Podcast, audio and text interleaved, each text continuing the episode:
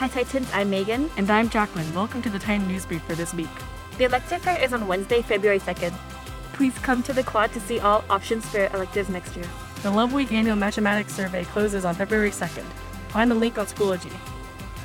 Two-day spring club fair on Thursday and Friday, February 3rd and 4th at the senior quad during lunch. Check out the Monday and Wednesday clubs on February 3rd and the Thursday through Friday clubs on February 4th. More details later this week.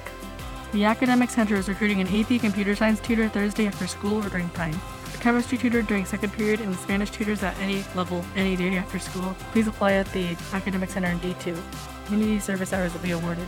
That's all the news we have for you today. Have a great week, Titans.